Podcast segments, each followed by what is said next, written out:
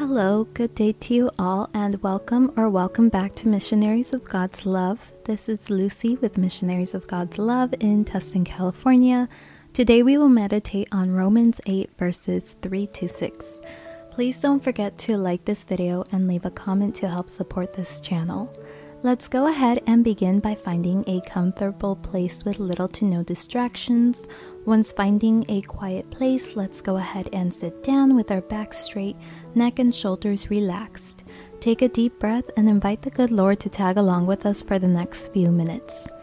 Romans 8 verses 3 to 6 say, quote, For God has done what the law weakened by the flesh could not do, by sending his own Son in the likeness of sinful flesh, and for sin, he condemned sin in the flesh, in order that the righteous requirement of the law might be fulfilled in us, who walk not according to the flesh, but according to the Spirit.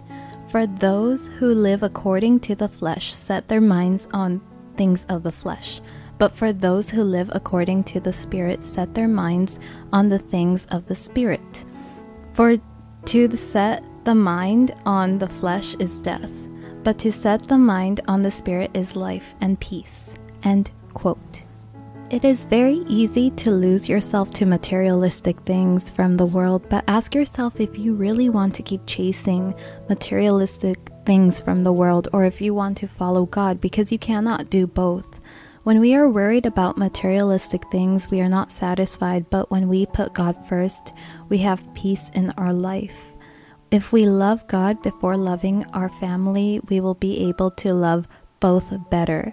When we love our family before loving God, we will not be able to love both God and our family the same manner. Ask yourself if your projects and your plans align with God or if they align with the world.